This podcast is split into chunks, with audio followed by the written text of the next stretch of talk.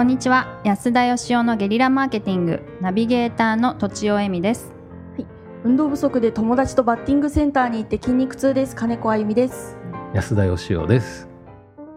はい。あ本日は金子が読ませていただきます。よろしくお願いします、えー、30代経営者の方です。安田さんはヒエラルキーのない働き方について実験中とのことですがその場合報酬はどのように決めるのが良いとお考えですか？評価方法や社員の納得感モチベーションが上がる方法など業態によって異なるとは思いますが実験の途中経過を教えていただけましたら幸いです。よろしくお願いいたします。素おー素晴らしい。素晴らしい。だいぶね成長の後が。そうですね。はい。喋りまくって今後も楽しいですね。はい。楽しみですね。頑張りはい。ます、ヒエラルキーってどんなんかイメージつきますか？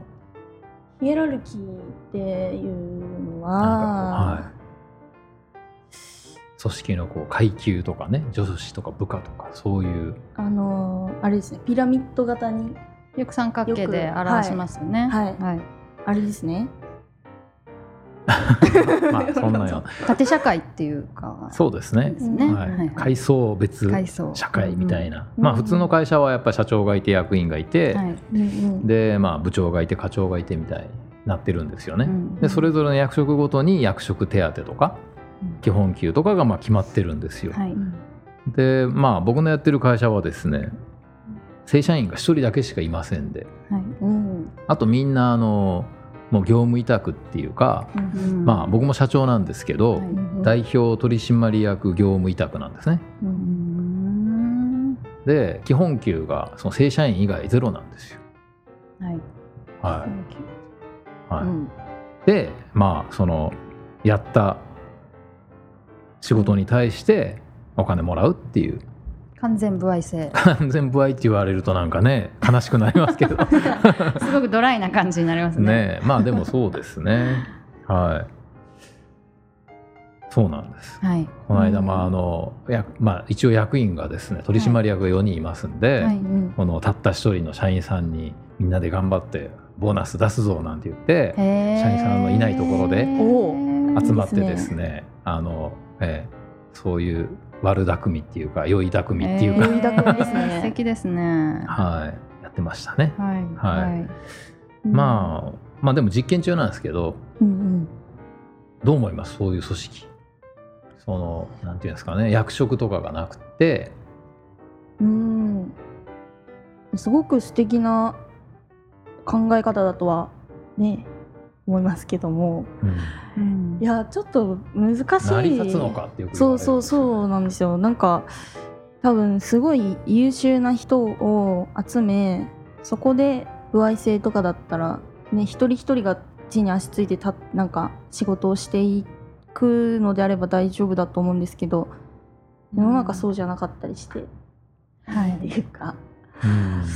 都庁さんなんかはでも同じような同じですね。多分うん。基本給ゼロ。はい。完全不愛完全不愛です。うん。まあ会社の経営者とか社長さんってそういうの多いですけどね。会社が儲かんなかったらまあもらえないんで。あーまあそうですね。か会社としてリスクが少ないでですすね。よね。はい、僕の場合はあの、まあ、リスクを負いたくないというよりはですね、はい。そのまあ、例えば社長であるとか、えー株主であるっていうだけで、はい。その不労所得を得るっていうことをなくしたかったんですねまず、はい。そうちゃんんですね。働くと。はい、社長もその、偉すぎるあのまあ、例えば商品作るなり経営戦略考えるなりはい。やって、それで結果会社に利益もたらしたものに対して報酬を得るべきであろうとはい。いうことでやってまして世の中のおっしゃる通り社長さんはそんなに不労所得をもらってるんですか？もらってる人もそこそこ働いてないんですか？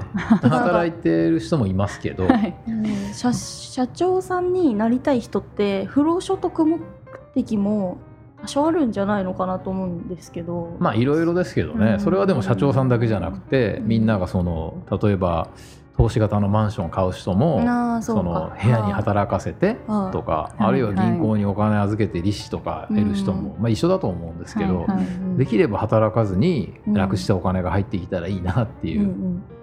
まあ、社長もやっぱもちろんそういうのあると思いますけど、はいまあいろいろねやりたいことがあってビジョンがあって社長になる人もいますし、うん。はい、だけど基本的に社長っていうのはあの儲かってる会社の社長ほどそういうなんか不労所得ってこう多くってですねイメージ的に。なんでかっていうと会社儲かってないとそんな余裕ないんですよ。ね。営業もやんないといけないし、はい現場の仕事もやんないといけないし、はいはい。社長がサボってたら会社潰れちゃうんで、はいでもやっぱりある程度優秀な人っていうのは自分が働かなくても、はい。社員さんが稼いでくる仕組みを作り上げる人の方が、はい。やっぱ経営者としては優秀なんですよ。そうですよね。はい。そのし仕組みを作ったっていうことで、まあ、アパート建てたみたいなもんで はいはいはい。あとはあのみんなで頑張ってねっていう、うん。悪いことじゃないんですけど。はいはいはい。そうですね。うん。そのまあ経営者はそれでまああのいろいろ考えはあると思うんですけど、そのはい従業員っていうかはい。働く人たちの、うん。まあ報酬でそれで納得感はあるんですかね？歩合制って言ったらでも納得感は非常にありますよね。まあ、でも歩合制っていうのはですね、は歩合制って言いたくないのは、はい。その給与形態がその100%成功成果報酬型だっていうだけであって、はい。まあ、うちもそうなんですけど、はい。あの一番違うのは、まあ、その配当とかね。はい。つまりその例えば年配の働いてないんだけど古くからいる人に給料払わないといけないとかっていう、そういう不公平な分配をしたくないだけなんですよ。はいはいはいそれははおっしゃる通りですね。だからその、うん。みんなで稼いだ利益を、はい。その稼いだ人同士で、はい。その会社にお金残すとかっつったって、い。はいまあうん。潰れないためにはある程度のお金は必要ですけど、はい。結局会社がね傾いてくると社員なんて簡単にクビにされちゃうわけなんで、はい。みんなで稼いだお金なんでみんなでちゃんとそれに応じて分配するのが一番公平なんじゃないのかって思うんですよね。はい。うん。だから部長でもうん。部長だっていう肩書きでなんか新人よりもあんま稼いでない人もいるし、うん。社長よりも部長の方が働いてる会社なんていっぱいありますしね。うんあーなんか私はどっちかっていうと社長働かないで下の人働くっていうイメージが出ただと思います。うん。思思ってました。けどそういう会社じゃ一般的にそういう会社じゃないところも結構あったりするっていうことなんですね。ということは。うん。ヒエラルキーであったうちとしても。の会社は、まあ、ヒエラルキーはないんですけど社長が一番働いてます。うん。まあ普通そうですよね。まあ、あ僕もだから、あの一応働いてはいるんですよ。うんずっと第一線で稼ぎ頭。つまり経営ということに自分が働かないで人を働かせるっていうことに、うん。まあ、あんまりもしかしたら興味がないのかもしれないんですけど。まあそれはそれで経営者としてはねちょっと問題かもしれませんけど。まあそうですね。はい。はい。まあでもそのこの方の質問にお答えするとしたら、うん。それがうまくいくのかどうかっていうことでいくと、は僕はあの、まあ、うまくいくと思ってるんですけどね、いうん。一番問題になってくるのはその社長自身がうん。それを我慢できるかどうかなんですよ。結局社長が株の大半持ってるわけで、会社の利益イコール自分の利益としてはい。別にみんなに分けなくても自分のもんにできちゃうわけじゃないですか。はい。でやっぱ人間ってこう病気もするし怪我もするんであの、うん。何かあったら収入ゼロになっちゃうんで、うん。やっぱ僕だってそうですけど、うん。やっぱ不労所得もちょっと欲しいなと思うんですよ。ううんんそこを我慢できるかどうかっていう。安田さんはそれと日々戦っているわけですか？まあ日々、不労所得欲欲しいな。欲しいなと思いながらもいやいやでも新しい会社作らねばなみたいな感じで。あー。はいまあ、これからまだ会社ちっちゃいからいいんですけどこれ会社大きくなっていって会社の中に何億ってお金があるときに誰の金なんだっていうことになってくると思うんですよね。何千万もらってもそんな大したことないかみたいな まあいいかみたいなね。ちょっと飲んどくかみたいな。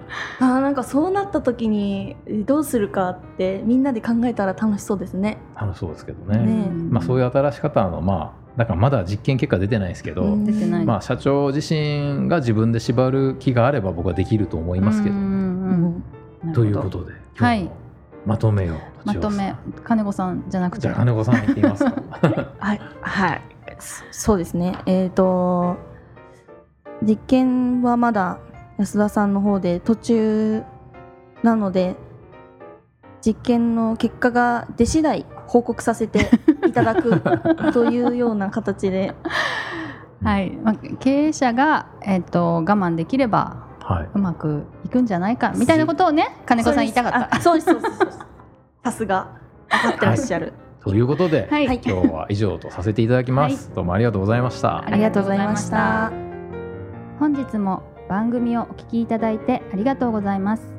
番組への質問ご意見はブランドファーマーズインクのホームページからお問い合わせください。